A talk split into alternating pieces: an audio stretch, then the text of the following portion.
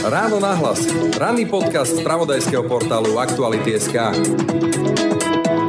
My buďme radi, aby sme dobudovali na 160 km trati do Košic. Takže my sa teraz, e, Slovenská republika, bavíme o tom, že budeme radi, že keď ten vlak príde rýchlo, tou rýchlosťou nie 330. Čiže hovoríte to, čo hovoril sprievodca mojej cere. Buďte radi, že sa veziete, hej? No, musím povedať, že niekedy je menej viac. Takže úspechom budem považovať, ak sa dostaneme 200 niekde k Bratislave. Ale ak niekto sníva, aby sme cestovali na Slovensku 330 km za hodinu, zabudnime na to. Ja to poviem poviem otvorene. 203 prechodných traťových obmedzení rýchlosti v celkovej dĺžke 97,5 km. Také sú aktuálne údaje železníc Slovenskej republiky, ktoré dokonale ilustrujú čoraz viac kolabujúci stav našej kolajovej infraštruktúry. Už ani tie koleje neudržiavame tak, ako by sme mali a tým pádom degradujú rýchlejšie. Verím, že sa nemusí stať nešťastie, aby sme sa zmobilizovali. Takto tento stav komentuje minister dopravy Andrej Doležal. Až 35 tratí v sieti železníc Slovenskej republiky je v nevyhovujúcom stave. Investície do nových sú utlmené už celé roky a výsledkom je tak niekoľko 100 miliónový investičný dlh a vo vzduchu vysí otázka, čo sa ešte musí stať, aby sa na našich železniciach nestala nejaká veľká tragédia, ktorá konečne prinúti kompetentných tento dnes už možno až životy ohrozujúci problém zásadne riešiť. 30 rokov po roku 89 nezvládame a nenaučili sme sa riadiť štát. No a kedy sa konečne podarí naplniť slub vtedajšieho premiéra Roberta Fica, že diálnica medzi Bratislavou a Košicami bude hotová do roku 2010? Aké sú dôvody, že ešte stále nie je? A kedy sa tejto dopravnej tepny už konečne dočkáme? Myslíme si teraz na inštitúte, že rok 2032 by bol ten rok, kedy by sme mohli mať tú diálnicu postavenú. Témy a otázky pri riaditeľa Inštitútu pre dopravu a hospodárstvo Ondreja Mateja. Počúvate ráno na hlas. Pekný deň a pokoj v duši praje, Brane Robšinský. Počuli ste? Obľúbené SUV Hyundai Tucson je teraz skladom a ešte výhodnejšie. Špeciálna edícia Play prináša Tucson s atraktívnymi čiernymi spätnými zrkadlami, čiernym poťahom stropu, design packom s full LED svetlometmi či inteligentným kľúčom. Odneste si Tucson Play domov ešte dnes. Spoznajte i hneď dostupné modely na www.autopolis.sk alebo v predajniach Autopolis na Panonskej, na Boroch alebo na Račianskej 155A. Počúvate podcast Ráno na hlas. O tom, ako to vyzerá na slovenských železniciach a povedzme aj s výstavbou diálnic, budem hovoriť s dopravným expertom, šéfom Inštitútu dopravy a hospodárstva Ondrejom Matejom. Dobrý deň. Dobrý deň, prajem. Ja ešte doplním kedysi poslancom za Zurindovú SDKU. Takže minister dopravy hovorí, alebo prorokuje vešti, že sa možno stane nejaké nešťastie. To naozaj sme v tak zúfalom stave, čo sa týka našich železníc? Len jednou vetou v roku 2010-2012 som bol poslancom Národnej rady, bol som pod predsedom finančného výboru a zároveň som bol poradca Ivety Radičovej práve pre dopravu. Takže táto problematika sa môjim životom e, ťahá už od roku 2004, kedy som e, sa profesne venoval doprave a prechádzal som cez železnice aj cez výstavbu diálnic. Áno, pán e, minister doložal skonštatoval len súčasný stav, ktorý existuje na tratiach a treba si povedať, že prečo takzvané tých pomalých traťových úsekov máme toľko a čo to spôsobilo a prečo ich máme. Hovorí sa, e, že okolo 35% oficiálne železníc nie je v dobrom stave.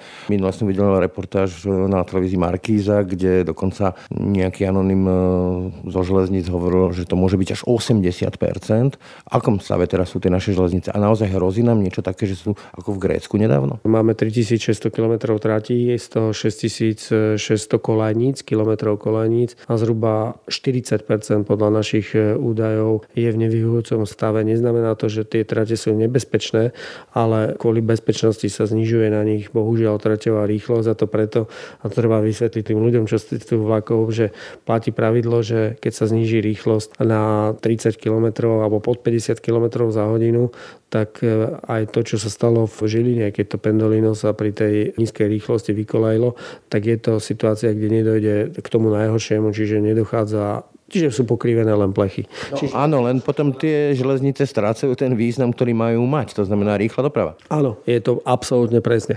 Vlaky meškajú a nie sú konkurencie schopné automobilovej doprave. Čiže to, čo sa snažíme dosiahnuť v štáte, aby sme ľudí... Vytlačili z ich aut? aut a ne, ne, nebetonovali cesty, hej, zbytočne z môjho pohľadu a dali ich na železnicu, tak vlastne nemáme pre nich dostatočne rýchle a kvalitné vlakové spojenia, čo sa týka, lebo vlaky meškajú. A tu treba povedať, že prečo aj meškajú, že tam mnohokrát veľmi rýchlo sa zistí, že treba znížiť tú traťovú rýchlosť na 30 km za hodinu a to sa nevie dať do cestovného poriadku, hej, lebo cestovný poriadok sa robí raz. Už som počul, že sa tak povedať fejkujú tie cestovné poriadky, že sa nad limit nedáva ten čas, alebo sa počíta s tým, že budú nižšie rýchlosti. Áno, bolo to v minulosti tak. Práve teraz prvý grafikon toto odstránil, aby to zodpovedalo realite a preto tie, v prípade, že dojde k takejto situácii, že sa zniží traťová rýchlosť na hladnej trati na koridore, tak to e, spôsobí meškanie. Treba ale objektívne povedať, že veľakrát až zhruba 40% meškaní spôsobujú a tiež sme rarita v Slovensku a to sú samovrahovia a ľudia, ktorí proste jednoducho prejdú... Nečakané prekážky, samozrejme. No, e, moja skúsenosť je, napríklad z minulého leta, keď som s deťmi cestoval vlakmi a väčšinou využívam vlaky, že som nezažil ani v Bratislave vlak, ktorý by nemeškal. Keď som sa rozprával so svojimi kolegami, naopak zase oni chvália, že povedzme pri Bratislave tie trate do Bielu a tak ďalej, že, že sa to výrazne zlepšilo. Ako sme na tom v tomto? Ono to celkové percento meškaní nie je také vysoké, ako, ako sa na prvý pohľad zdá to meškanie, ako hovorím, vzniká kvôli tomu, že z ničoho nič nemáme pristavený kvalitný vozen, lebo sa na poslednú chvíľu zistila pri skúške brzd jeho nefunkčnosť a treba nahradiť nový. Čiže presne to, že dlhodobo sa zanedbávali investície a peniaze do hlavne infraštruktúry. Dlhodobo. Ja som dal vytlačiť graf, mám to tu so sebou z okolností. Ste to odhadli na nejakých 600 miliónov. Áno. 600 miliónov je odložená údržba. To je to, čo valíme pred sebou. Odložená, odkladáme stále. Keby sme tam aj teraz nalili tých 600 miliónov, tak len dobehneme to, čo sme mali urobiť. Len dobehneme, ale ešte horšie je na tom, že aj keby sme ich tam našli a dali, tak ich neviete pretaviť, lebo ich neviete absorbovať. Lebo poviem to, vymeniť výhybku, to nie je ako keď si idem kúpiť topanky. Aj, že prídem, vyskúšam si tieto mi sedia. Tieto... To musí byť plánované a tak ďalej, aby ne, nepadla celá, celý systém. A mám rád čísla. 2000, práve vtedy, keď ste začali s tým, kde som pôsobil, hovoril, sme schvalovali rozpočet na 2012, 2013, 2012 sme schválili 270 miliónov pre železnice Slovenskej republiky na kolajnice, na tú údržbu, aj na ten stav, aby sa nezhoršoval. V 2013 to bolo 260 miliónov a potom sa tá suma znižila na 250 miliónov a tá trvá dodnes. Mimochodom, prečo? Lebo čo ja viem, tak minister dopravy sa stiažoval, že cez ministerstvo financí napríklad za Igora Matoviča nešiel vlak. To, myslím, Boris Kolár to hovoril. No, súvisí to s neustále s pochybňovaním efektívneho riadenia a vynakladania týchto finančných prostriedkov. Že chceli tým dotlačiť železnice, aby lepšie hospodarili? Áno. A prišli k tzv. metóde zero-based budgeting. To znamená, že na začiatku nedám nič, dám nulu, čiže v rozpočte dám nulu na investície a počas roka budem sa baviť o tom, čo... Um, vydieranie. Je to, nie je to len vydieranie, ale je to aj nepochopenie veci. To si môžu dovoliť krajiny, ktoré už e, nemajú žiadne problémy, majú všetky vlaky moderné a všetky trate sú na rýchlosť 160 km, tak potom ďalšia, každá iná investícia má podliehať všetkým týmto procesom. Na Slovensku to nie je možné a výsledkom toho je, že tie peniaze sa už teraz posledné 3 roky začali dvíhať postupne, ale dodatkami. Ale ja tomu hovorím, že keď tie peniaze dáte v októbri tým železnicám, poďme k tomuto roku, už je tam 400 miliónov, ale čo sa stalo? Parlament schválil minulý rok e, v kapitálových výdavkoch 250 e, miliónov plus 89 a tie prvého prvý neprišli z ministerstva financí a ministerstva dopravy. Zase sa to podmienovalo nejakými rokovaniami, čomu ja nerozumiem a tie peniaze sa definitívne našli teraz, v minulý týždeň, pokiaľ mám správne informácie. Čiže, že poviem rovno, ten manažer infraštruktúry poplatí z toho nejaké staré záväzky, nejaké veci a nie všetko dokáže absorbovať do tých tratí, lebo proces obstarávania a tak ďalej. A dlhodobo voláme na inštitúte, dlhodobo voláme. Zastavme to a povedzme si, koľko je reálna, do, reálna potreba, keď je to 4 400 miliónov, tie peniaze musia byť schválené štátom. Ale to sú úplne že exaktné veci, ktoré sa dajú napočítať. Dá sa teda povedať, že tu politická elita hazarduje s bezpečnosťou ľudí na železniciach? Áno, musím to teraz takto povedať. Hazarduje aj politická verejnosť a politici, ale mnohí, aj mnohí analytici s tým, že... Vláda vláde, čiže vláda. Hej. Áno, aj vláda s tým, že ten stav sa nám nepodarí ani tak rýchlo zastaviť, aby sa nám to nezhoršovalo. To je tá zlá správa. Prvým rokom, lebo znova sa, paradoxne, znova sa pripravuje rozpočet na ďalší rok, idú voľby, nevieme ako dopadnú, či bude vôbec schválený a v návrhu štátneho rozpočtu je zase len tých 250 miliónov. Nechcem byť zlým prorokom, naozaj sa prižívať na emóciách, ale možno sa čaká naozaj na nejaké Grécko, že sa tu sa niečo veľmi zlé a potom zrazu tie peniaze budú. Nie, to si myslím, že sa nečaká a ani železnice Slovenskej republiky určite toto nedopustia. To, no, viete, lebo si pamätám ešte ten prípad, nie je to tak dávno, čo vlak ušil až do Maďarska, nejakých 25 km a potom, že ľudský faktor zlyhal, neboli tam nejaké brzdy, nátrati a tak ďalej. No 25 km vlak bez rušne vodiča, čo to je? No to bola veľmi zlá situácia. Ale vráťme sa, čo sa stalo v Grécku. Zlyhal e, ľudský faktor, ale nezabrali kontrolné mechanizmy. Ja stále hovorím, kde v procese pôsobí človek, tak e, automaticky môže zlyhať. A možno sa bavíme, prečo sa to zvyšuje. Ak môžem jednou vetou vytvorila sa atmosféra spoločnosti nespolupráce, nevraživosti práve od štýlu politiky politik od roku 2013, keď prišli určití politici do politiky, vniesli do toho, z odbornosti išli do teatrálnosti, stala sa z politiky reality show. A dnes aj ten rušný vodič, poviem to otvorene ako je, je len človek, má mobil, v tom má sociálne siete, to má všetko. A tým pádom sa nám zvyšuje podiel samovrahov na železnici, chýb, ľudských chýb. Ale bavíme sa o tom, že človek môže spraviť chybu, ale potom by mali byť e, zabezpečovacie zariadenia a kvalita trate taká, aby napravili tú chybu. A je? A nemáme ju na všetkých tráti. A to je presne to, čo hovoríme. Musíme robiť dispečeri, automatickú dispečerizáciu, čiže automatické riadenie tráti. To chce ďalšie peniaze. A presne tak. A to, keď tie železnice tie peniaze nedostávali na tie investície, a dostávali eurofondy a smerovali len ku koridorom, čiže len vo veľkých, lebo viete, eurofondy nám síce na jednej strane pomohli, ale ja hovorím, že nám poškodili Slovenskej republike. Možno je to prekvapujúce, ale nám poškodili, lebo sústredili všetku našu pozornosť na veľké infraštruktúrne projekty, lebo tak boli eurofondy nastavené Bruselom a tým pádom aj tie ľudské kapacity, všetko, čo s tým súvisí, tak sa ešte dokonca aj dialo to, že to sú tie zlé manažerské rozhodnutia v minulosti, že keď ste vedeli, že idete ten úsek modernizovať na 160 km, tak vy ste tam už neurobili ani tú bežnú údržbu, lebo ste čakali. A teraz takto sa čakalo, že pôjdu ďalšie úseky, ďalšie úseky. A oni nešli a tým pádom sa ani tá jednoduchá reprodukcia nerobila. Chátralo to. Chátralo to, áno. No, mimochodom, počul som už aj to, že vďaka nekvalite tých našich tratí železničných nás obchádzajú aj obchodní partnery zo zahraničia. Nedávno tu bol list Českej republiky, také no, no, no, že Navarolo Pendolino, lebo máte zlé trate. No asi nemáme dobré renome v zahraničí. Nemáme, ale tu treba uvieť takých listov, tam chodí bežne viacej, som o tom presvedčený, lebo som pôsobil aj takedy dávno na železniciach. Ale áno, napísal to náš český brat, dostalo sa to do médií a bolo to zaujímavé.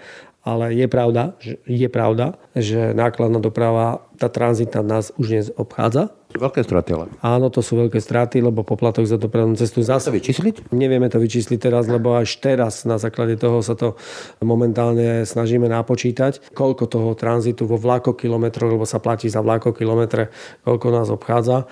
A súvisí to s tým, že tie pomalé trate a tak ďalej sú tak pomalé, ale súvisí to ešte aj s jednou vecou, čo hovorím posledný týždeň, že historicky my sme viacej boli krajina, kde sme tú železnicu používali pre kargo a menej pre osobnú dopravu. A nový grafik výkon spôsobil aj to, a to treba povedať, že navýšil vlako kilometre osobnej dopravy z 33 miliónov na 37 a máte kapacitu tráte. Hej. Aj tam, povedzme, aj tam, kde je optimálny stav, kde nemáme tie pomalé jazdy, tak vy tú kapacitu nenafúknete, vy tam vlastne nezmestíte ten nákladný nákladný vlak. To znamená, že keď, ale keď sa Slovenská republika povie, že my potrebujeme mať kvalitnú osobnú verejnú dopravu a železnica kvôli ekológii je tá najsprávnejšia najvodnejšia a chceme, aby ľudia presadli z aut do tej železnice, tak e, áno, musí to byť na úkor niečoho. Čiže aj to treba povedať.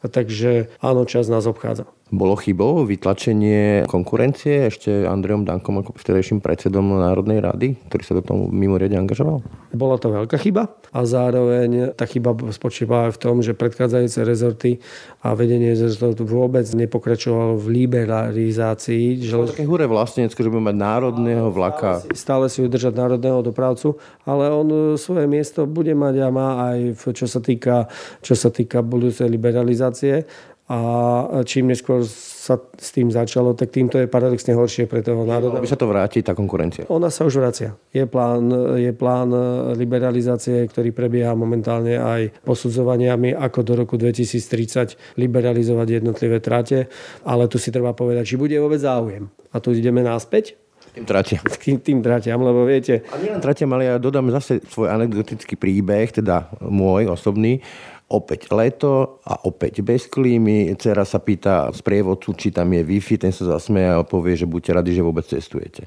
Toto nie sú dopravné prostriedky 21. storočia v Strednej Európe. Áno, len treba povedať, že my sme malá krajina, malý trh a teraz e, sme si ho ešte vykrivili alebo pokrivili vlakmi zadarmo. A teraz, keď sa bavíme o tom, že dáme tu nejakú trať, vypíše ministerstvo tender, tu dnes hovorím, sa zúčastní maximálne traja, dvaja dopravcovia okolití, lebo my nemáme kvalitnú infraštruktúru. My nevieme povedať, či budeme kompenzovať straty z cestovného, lebo ten, keď má prísť, ten povie... Zase nejaký danko nezruší. A, to, a, a nahrávka na smečke, to môžem takto povedať, nám strašne chýba stabilita. Stabilita, aby ďalšia akákoľvek vláda nemenila veci, ktoré sú dobré. Vláda teraz schválila a som zvedavý, či prejde cez parlament verejnú osobnú dopravu, dopravnú autoritu, zákon o verejnej osobnej doprave, ktorý práve má hovoriť o tom, aby sa zabránilo súbehom. Konečná inštancia odborná. Hej. Áno, ja som zvedavý, či to prejde cez tento parlament. To je prvá vec, ale či to poslanci svojimi pozmeňovacími návrhmi zase neobrátia niekde inde pokiaľ sa politici budú montovať do odborných vecí, bude na Slovensku vždycky... Ako to býva, každý poslanec chce mať e, nemocnicu, súd, e, stanicu, niečo všetko vo svojom rodnom meste alebo tam, kde má voličov. Aby sme nenadávali len na politikov, nielen každý poslanec, to každý Slovak. Pokiaľ sa to netýka mňa. Každý chceme mať tú nemocnicu, každý chce mať diálnice do vlastného dvora, ale nebodaj sa to týka môjho komfortu, tak e, to zablokujem, budem robiť petície a budem robiť všetko preto. Nebodaj niekomu pri novom grafikone uberiete vlakové spojenie a bavíte sa o 2-3% cestujúcich, ale vyšným cestujúcim tým, že zmeníte polohy vlakov a že zrušíte aj zastavenie rýchlych. Ja chápem, ale zase na druhej strane protinamietkou je, že tá koordinácia jeden vlak mešká, ten ďalší nečaká. Koordinácia dopravnej štruktúry, čo sa týka vlakov a autobusov tiež zlyháva. Potom ten človek sa naozaj nevie spolahnúť, že keď sa niečo stane, tak e, ten ďalší spoj ho počká a má z cestovania zážitok. Ale zase fakty teraz. Nový grafikon priniesol zhruba 3 milióny nových cestujúcich do vlakov, takže to nebolo historicky nikde. Takže e, keď je niečo pre 95% ľudí lepšie, tak to bude hovoriť. Áno, mať... to pochváliť, áno. Áno, ale, bude, ale, ale čaká ten, práve ten zákon, o ktorom som hovoril, čaká ten krok B. Lebo viete, my sme tu zase spravili jednu vec, že pri mestskú dopravu autobusov si riadia vúcky, a oni si ju objednávajú, vlaky štát a e, mestskú hromadnú dopravu, napríklad v Bratislave, v Košiciach, mestské dopravné podniky. Čiže a hota každý. A viete, to každý je svoj pánom a e, nedokážete ich zindekrovať dobrovoľne, prečo by to robili. Čiže my sme boli svedkami, že medzi Bratislavou a Trnavou nám chodilo x autobusov, x e, vlákov denne a do koncových obcí sa ľudia nemajú ako pomaly dostať. A teraz štát povedal, Kostra bude železnica a vy sa napojíte na tú železnicu tak, aby tí ľudia mali vo verejnom záujme rovnaký prístup k verejnej doprave. Dlhodobo na to poukazujem. Nemôže človek, ktorý žije v Trnave, mať toľko možností dopravy denne do tej Bratislavy ako človek z koncovej obci ktorý má, musí najprv mať, má len dva autobusy ráno alebo dva večer, dokonca sú obce, kde je jeden a potom musí prestúpať na vlak. On tam má mať tiež rovnaký prístup k verejnej doprave. Čiže teraz e, bude záležať toho, ako samozprávy k tomu prikročia a ako sa to začne integrovať, aby tí ľudia tie, chodili do verejnej dopravy. Veľa generálov mám. Áno, pri veľa generálov a každý sa hrá na svojom PSčku, ale to súvisí s celým štátom ako takým. To súvisí s kompetenciami obcí. My sme maličká krajina, a máme strašne veľa subjektov verejnej správy. Keď sa ešte vrátim k tým železniciam, tak opäť osobná skúsenosť. Ja som ročník 70, minulé storočie a to som bol puberťák, nejaké 80. roky a vo Francúzsku spustili prvý TGV, teda rýchlo vlak. To bol myslím rok 1981. Je rok 2023 Rýchlo vlaky majú nielen v Číne, nielen v Japonsku, nielen v tom Francúzsku, v Španielsku, v Taliansku. Jedna moja známa chodí z Ríma do Neapola na večeru rýchlo vlakom. U nás sa bijeme o to, či tie vlaky budú jazdiť 120 km rýchlosťou. To je proste tristné. Áno, ale to je na samostatný podcast. My sme vypadli, a to sú chyby a v tomto prípade vlády Roberta Fica, kde bohužiaľ sme vypadli z toho koridoru, aby Bratislava bola napojená, aspoň Bratislava, na Viedeň touto rýchlostnou tráťou. My sme z toho vypadli, nikto proti tomu no, nebojoval. Z toho máme hlavnú stanicu, ktorá vyzerá na hambu sveta. Presne tak. A potom e, trvalo veľmi, veľmi dlho, aby sme sa do tej hry vrátili, ale medzi tým... Tie... vlak. Presne tak. Takže, a medzi tým to sa tiež ťažko počúva, že my buďme radi, aby sme dobudovali na 160 km trati do... Buďme realisti, hej, do Košic. Čiže a vlastne sme tá druhá trieda v rámci Európy. Áno, a snívame tu o vysokorýchlostnom prepojení. Hyperloop to bola diskusia. E, to nejdem ani komentovať. Ak vysokorýchlostné prepojenie Viedeň, Bratislava, Varšava znamená to, že musí sa nájsť tráť, je tam niekoľko variant, robí sa teda štúdia, ale to viete, čo je najhoršie, že čím neskôr my sa rozhodneme robiť tieto veci, čo dávno tam urobili, robili, tak medzi tým sa tá Bratislava zastávala. Viete, vlastne sa rozrástla, hej, tam vznikla taká bytová zóna, tam vznikla taká fabrika, tam tým pádom vy pomaly ani už nemáte kde ju nakresliť, ten projektant ju nemá ani kde nakresliť. Takže my sa teraz, e, Slovenská republika, bavíme o tom, že budeme radi, že keď ten vlak príde rýchlo, tou rýchlosťou nie 300. Čiže hovoríte to, čo hovoril sprievodca mojej cere. Buďte rádi, že sa veziete, hej? No, musím povedať, že niekedy je menej viac, takže úspechom budem považovať, ak sa dostaneme 200 niekde k Bratislave. Hej, rýchlo potom nejakým spôsobom cestu Bratislavu sa preklúčkujeme a dobudujeme koridor na, na Kuty, kde aj Česká republika z našej strany prichádza 200. Ale ak niekto sníva tá trať, čo vy hovoríte. A ja som išiel takým vlakom e, vtedy v TGVčkom, pamätám si Paríž, Marseille, tak e, aby sme cestovali na Slovensku 330 e, km za hodinu, zabudnime na to. Ja to poviem otvorene. Mimochodom, keď hovoríte o tej Bratislave, koho je to hamba? Ten stav hlavnej stanice železničnej. To je proste, idem do Viedne a to je proste neporo, to sú proste dva vesmíry, nie dva svety, dva vesmíry. Viete, zrekonštruovať jednu hlavnú stanicu konečne na úroveň je 3 dní parády a sa zabudne. Nie je to záujem, je lepšie rozdať helikopter money, starať sa o rôzne sociálne výhody a tak ďalej. To sa lepšie predáva. Toto... Ja poviem aj otvorene, lepšie sa po Bratislave predávajú nové asfalty. No chápem, ale good idea Slovakia, neviem čo všetko a potom ten cudzinec príde na tú stanicu, tak ho vyvali. Pýtali ste sa, ja hovorím, to, ale otvojam, prečo to tak je. A keď k tomu ešte presne, to zase to isté, zložitosť samozprávy. Málo kto vie, že tu je to hlavná stanica, ale je tu magistrát, je tu staré mesto. Keďže je to dráha, vstupuje vám do toho vyšší územný celok, lebo má kompetencie tam, kde je dráha. Je to... Zase veľa generálov. 5. 5. 5. Málo indianov, veľa generálov. A oni sa majú dohodnúť, ako bude vyzerať, kedy sa bude urobiť, ak to na to tá peniaze neexistuje. Bratislava a Košice nemajú mať čo mestské časti. Dobre, uzavrime to bude mať Slovensko naozaj železnice na úrovni 21.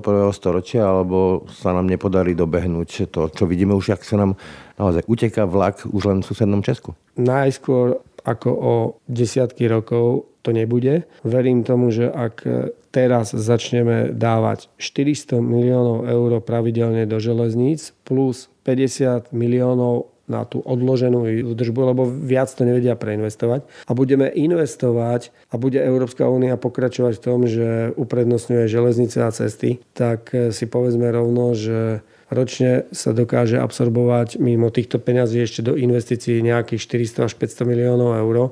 Modernizačný dlh je už teraz, včera som sa dozvedel nové číslo, sa to podarilo napočítať e, ľuďom z e, útvaru hodnoty za peniaze. My sme narábali ešte s číslom z roku 2017 a sme ho len akože posúvali. Ten investičný dlh je dnes vo výške 5 miliard eur. To znamená, že šialené peniaze. to sú šialené čísla a teraz si zoberme, že keď e, máme v pláne obnovy 500, musíme ju minúť. Hej? Máme 4,5. Keď e, odhadnem, že máme v operačnom programe Slovensku zhruba 1,1 alebo 1,6 miliardy, tak aj keby to bolo 1,6, lebo nemám presné úplne teraz tie čísla, sa priznám, tak e, sme niekde a chyba nám stále okolo 3 miliard eur. 3 miliardy eur. A tu je tá otázka, že z čoho ich dáme, lebo viete, ja rozumiem štátu a rozumiem tomu, že chceme mať všetci, aj vy ste to povedali, chceme mať všetci nemocnice v každej... No áno, ale keď už nám horia vlaky, utekajú nám vlaky do Maďarska. Teraz som pozeral uh, havária v Košiciach, uh, ten rýchlik to bol jak z múzea. Áno, len viete, to je o prioritách a nikto nechce počúvať jednu vec. My sme malá krajina. My na príjmovej stránke nenafúkneme ten rozpočet. Bolo chybou, uh, keď sa zavedlo to bezplatné cestovanie? Samozrejme, nikto, nikto to po nás ne, neurobil. Aj Nemci, keď sa snažili a poskytli v Lani 9 eurový cestovný lístok, tak ho po mesiaci zrušili. Lebo zistili, že to prináša presný opak a vôbec... Kompenzovať sa má, ale nie takýmto spôsobom, hej? Áno, a keď už niekto navyše, a tam sa spravili dve chyby. Keď dáte čokoľvek niekomu zadarmo, tak si to nevážite a zvýšli sa veľmi výrazne náklady na čistotu a tak ďalej.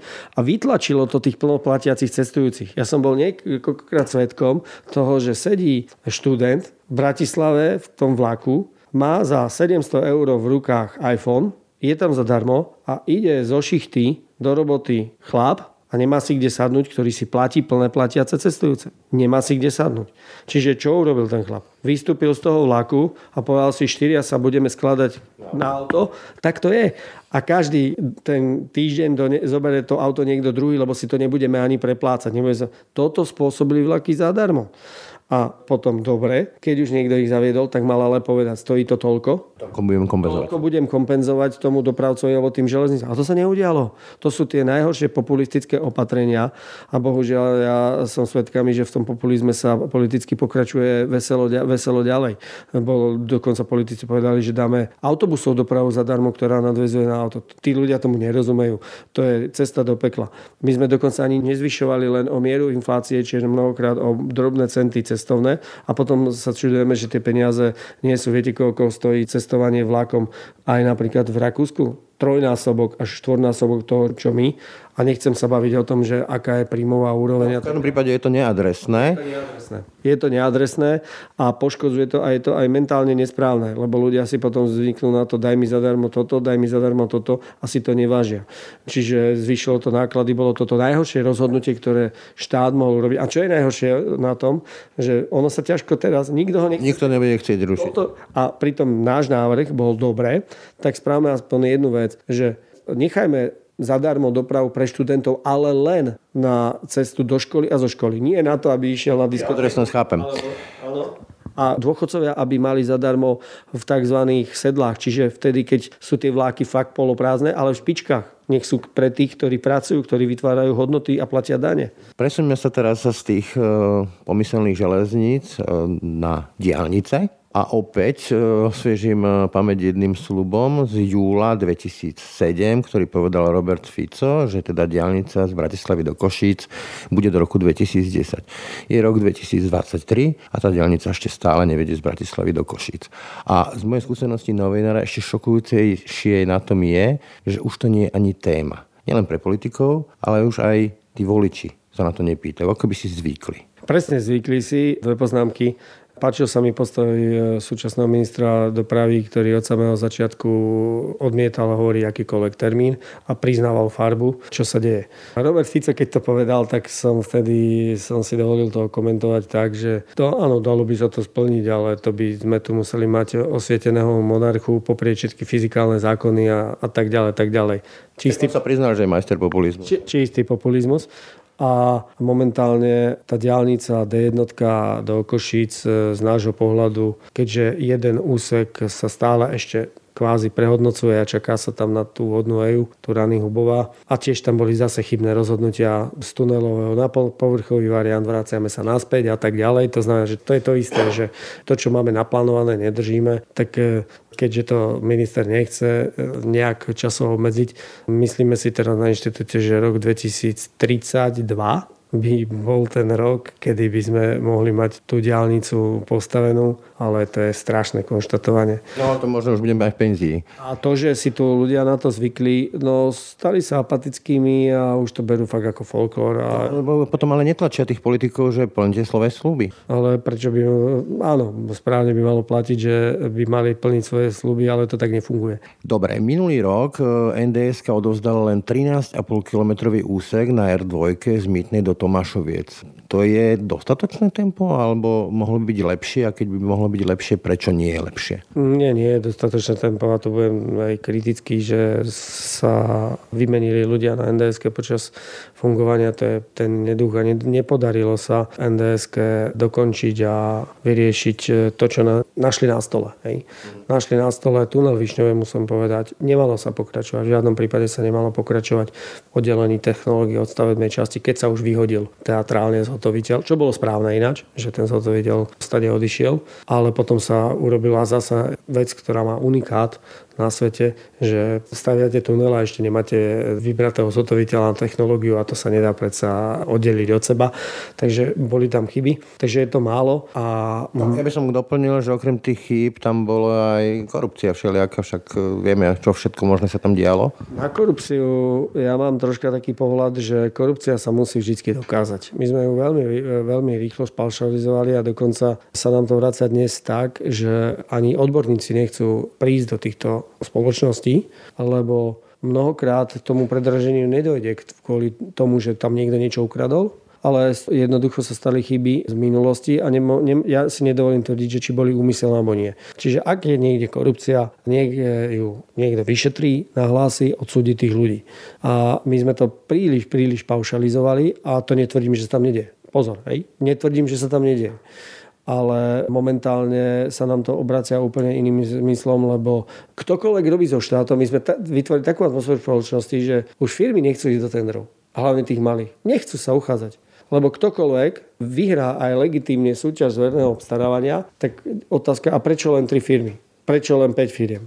Ako keby sme prestali akceptovať minimálne od roku 2020 to, že rad verejných obstarávaní skončilo bez toho, aby na to niekto upozornil, ale hneď sa pýtame, to je drahé a prečo táto firma kto je za tým. V Nemecku to nikto nerobí. Vám garantujem, pán rektor. V Nemecku to nikto nerobí. Ak je niekto pácha trestnú činnosť, orgány či... Chápem, sa v Nemecku, aby sedel čo viem, bývalý policajný prezident vo vyšetrovačke a tak ďalej, to tiež to nebýva bežné. To nebudem komentovať, to je mimo... A nechceme teraz ísť do tejto témy. Vráťme sa teraz k tej téme e, tej rýchlosti e, výstavby. Aká teda optimálna by podľa vás mala byť a prečo nie je? Len doplním, že z môjho uhla pohľadu ako amatéra a pozorovateľa je, že sa to stalo predmetom veľkých politických zápasov. Pamätám si ešte ten spor Figel versus e, Fico a tak ďalej a tak ďalej. Z nášho pohľadu nie je ani tak dôležité, koľko kilometrov tráti, aby bola rýchlosť, ale aby boli dostávané priority. E, v roku 2022 vláda schválila prioritizáciu 2021 a harmonogram výstavby. A ten treba dodržať. A tam sa treba pýtať, či sa dodržiava. Ako máme kapacitu na ročnú z vášho pohľadu? Kapacitu e, vychádza to z e, finančného pohľadu, čiže 800 miliónov až 900 miliónov sa dokáže reálne preinvestovať na cestách, reálne prestavať. Takže pri premiernej nejakej, nejakej cene za diálnice, keď zoberieme 20, 30, teraz je to pri súčasných cenách niekde 35 miliónov, 30 miliónov, tak si to vypočítate, že to... Že za kilometr. Za kilometr. A potom sa stávajú aj také veci, ako nedávno som išiel do Bratislavy a tam ten štvorlistok povestný, ktorý nikam nevedie, tá križovatka. To sa ako môžu stavať takéto veci? Tiež sa veľa povedalo, nešťastne sa do toho vniesla aj teraz zlá informácia Ivanom Miklošom, ktorého si vážim ako ministra financie, ale uviedol nesprávny, ne, nesprávny fakt. V tej dobe, a my sme na to poukazovali, tá križovatka sa nie, že nezabudla naprojektovať. Ona sa musela preprojektovávať kvôli tomu, že práve zase tu niekto vtedy v mestskej časti Vajnory dal námietku počas prípravy vizuálny smog a musela sa tá križovatka preprojektovávať opačne, D1 zdvíjať, D4 podpichovať pod to. Ja to chápem, ale napríklad ja som zo stavárskej rodiny, e, môj otec celé roky pracoval v doprastave Bratislave a ja si neviem predstaviť, že by projektoval a staval niečo, čo nikam nevedie, veď by mu to nedovolila česť. A tu treba otvorene povedať. Potom nastal proces, my sme ho kritizovali, že malo sa to bez ohľadu na to zadať do PPP projektu, lebo to malo stavebnú logiku. To je presne, ako že majú pravdu títo ľudia. Došlo k tomu, že sa nechcelo čakať na to preprojektovanie, lebo konzorcium financujúcich bank povedalo, že v tom prípade ten projekt nezafinancujeme a nestavalo by sa vôbec. Takže došlo k rozhodnutiu na ministerstve dopravy, že sa PPP projekt pustil bez tejto križovatky. A teraz o to poviem. Od toho okamžiku si manažmenty predchádzajúce národné ďalšie spoločnosti neplnili svoju povinnosť. Zásadnú. Nepripravili to tak, aby pri odovzdaní D4 už bola postavená aj križovatka. Áno, toto sú chyby, ktoré sa už dúfam v živote nebudú opakovať pri napríklad výstavbe rýchlostnej komunikácie R4. Aktuálne v parlamente sa rieši e, asi najväčšia reforma v povolovaní veľkých stavieb od revolúcie. To je 68 noviel zo strany napríklad mimovládneho sektoru, napríklad Via Juris. Je to podrobené veľkej kritike, jednak preto, že vlastne ako by sa tým obchádzalo medzirezortné pripomienkové konanie, ide to cez poslanecké návrhy. V tom balíku sú veci, ktoré si navzájom rozporujú a do veľkej miery podľa týchto mimovládok to odburáva práva, ktoré verejnosť doteraz mala. Váš názor? Ale bavíme sa o vrátenej novele zákona 669 pani prezidentko alebo inej, lebo, lebo neviem, že by takáto rozsiahla nejaká vec bola v Národnej rade. No ide o ochrana prírody pri výstavbe veľkých stavieb skupinou poslancov Svrček, Karahuta a Lukáč a potom Takže uvádzam nám vôbec na pravú mieru. Nejde o vôbec žiadnu veľkú rozsiahlu a revolučnú zmenu.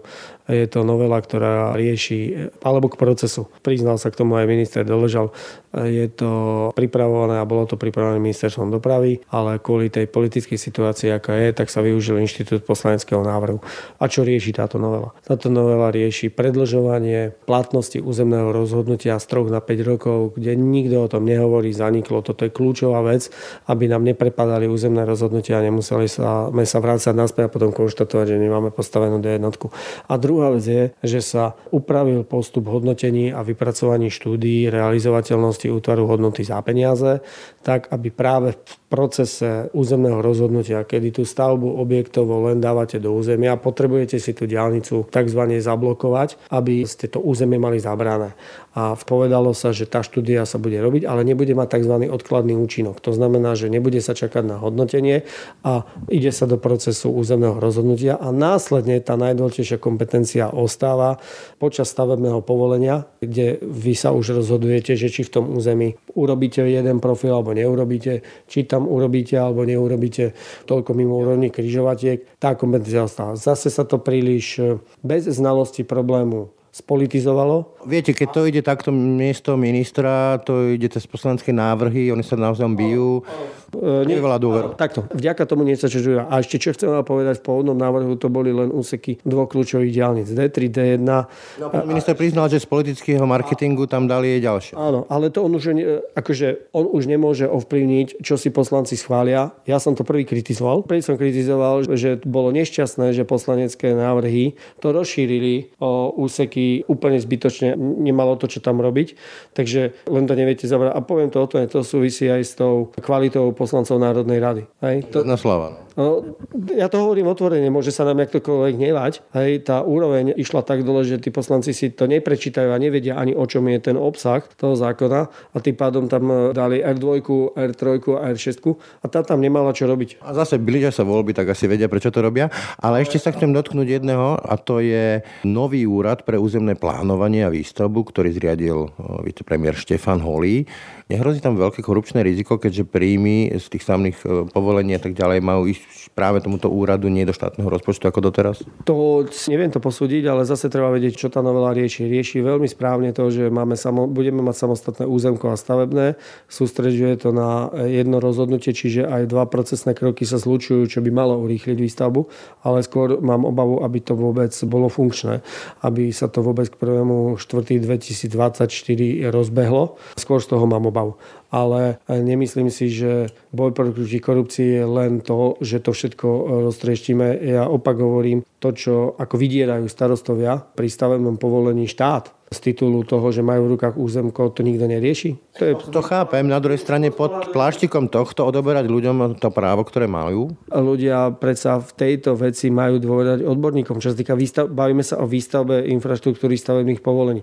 A pokiaľ viem, tak to má byť čist e, vysoko elektrizované, čiže prehľadné, čiže tam každý ktokoľvek vstúpi do toho portálu, ak to tak bude samozrejme, také sú predstavy, tak práve je tam zabezpečená absolútna transparentnosť a môže tam, tam ale kričia práve tí, ktorí sa obávajú, že sa ako keby obmedzí kompetencia tej samozprávy, ale tvrdím, nemôže staresta plaveckého štvrtku vydierať štát lebo má v rukách územné rozhodnutie a on povie, že nesúhlasím s mimoúrovňovým podchodom krížením popod železnicu. Toto v Nemecku, v Rakúsku neexistuje. Ako my sa musíme pomenovať veci pravým menom a nemôžeme všetko z môjho pohľadu len povedať, že uberáme kompetenciu ľuďom. Proste mne tak prípada, že my sme taký národ, že, že my všetci všetko vieme. My všetci vieme dobre bicyklovať, my všetci vieme dobre lyžovať, keď sa nedarí v hlovej. My všetci vieme stavať diálnice, my všetci vieme hrať fotbal, my všetci vieme opravovať. A ako, a ako. Čiže z vášho pohľadu, keď to tak zhrniem na záver, Prečo nám nejde výstavba diálnic? Vidíme, že nielen to povestné Rumunsko nás predbehlo, ale už dokonca aj Srbsko. Už naozaj, ako by sme sa stávali páriom Európy pri projektoch, bavili sme sa o železniciach, teraz o cestách, ktoré by nemali byť predmetom nejakých politických hádok, veď proste to sa nejako nakresli, ako odborníci povedia a ide sa podľa toho plánu. U nás to tak nefunguje. Prečo? 30 rokov po roku 89 nezvládame a nenaučili sme sa riadiť štát. Sme národ, ktorý nevie spolu spolupracovať. Bojujeme medzi sebou a do výstavby infraštruktúry železničnej cestej hneď po roku 89 začala vstupovať politika a odbornosť sa vytlačila úplne niekde inde. To sú jednoduché dôvody, ktoré nás spomalujú a súvisí to s tým, ja to veľmi rád používam, že my sme taký Janošikov národ ktorí nemáme tú minulosť a my sme sa ani nemali kedy naučiť o tom, že riadenie štátu si vyžaduje kvalitných ľudí vo vedení firiem, že to ne, nemôže s prepačením niekto, kto vie v súčasnej dobe ešte internetu dobre napísať nejaký hejt alebo blog, nemôže sedieť v Národnej rade. To v Nemecku neexistuje, lebo je tam kultúra. A hovorí sa, aký národ, takí politici. Čiže máme, čo sme si naverili, hej? Áno. Z môjho pohľadu, už v mojom veku, už to hovorím nahlas, lebo poviem úprimne, aj mňa už prestáva baviť riešiť dôsledky a aj vysvetľovať niektoré veci, keď my zlyhávame v úplne v základných e, pravidlách a to je slušnosť, pokora, počúvať odborníkov starších a hlavne nemeniť stratégiu len z titulu toho, že prídem k moci, našiel som na stole a a priori to je zle. Tak e, toto nelichotivé zrkadlo nám nastavil riaditeľ Inštitútu dopravy a hospodárstva Ondrej Matej. Ďakujem za rozhovor. Veľmi pekne ďakujem, pán redaktor. Počúvate podcast Ráno na hlas. Tak a to už je z dnešného rána na hlas skutočne všetko. Pekný deň a pokoj v duši praje. Braň Robšinský. Všetky podcasty z pravodajského portálu Aktuality.sk nájdete na Spotify a v ďalších podcastových aplikáciách.